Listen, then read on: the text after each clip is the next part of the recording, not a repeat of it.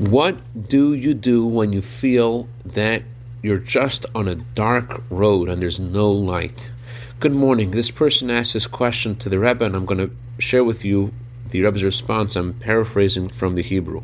The road that you're on is not dark at all.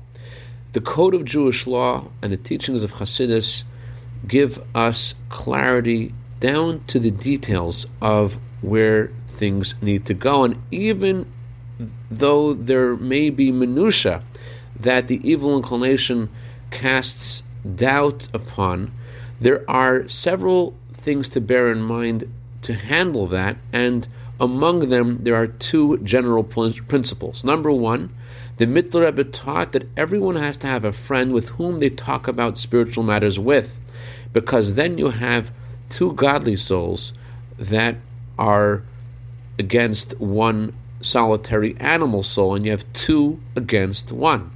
Number two, if you want to be able to figure out where an idea is coming from, from the good or the opposite, whatever will bring to practical good results, anything that's holding that back, even though it may be sound very lofty and holy, it's part of the scheming of the animal soul.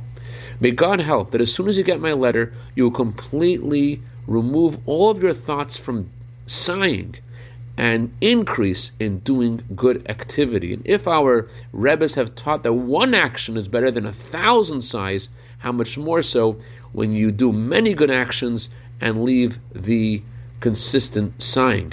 And as after a short time, you will see that you completely were mistaken in describing the situation that you were in.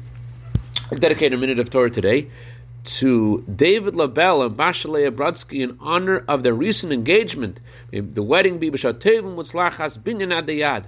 Also can dedicate this to Rabbi David Godes and Mrs. Simi Godes in honor of David's birthday tonight. May you have a year of bracha, vatzlocha, begashmis, Have a wonderful day.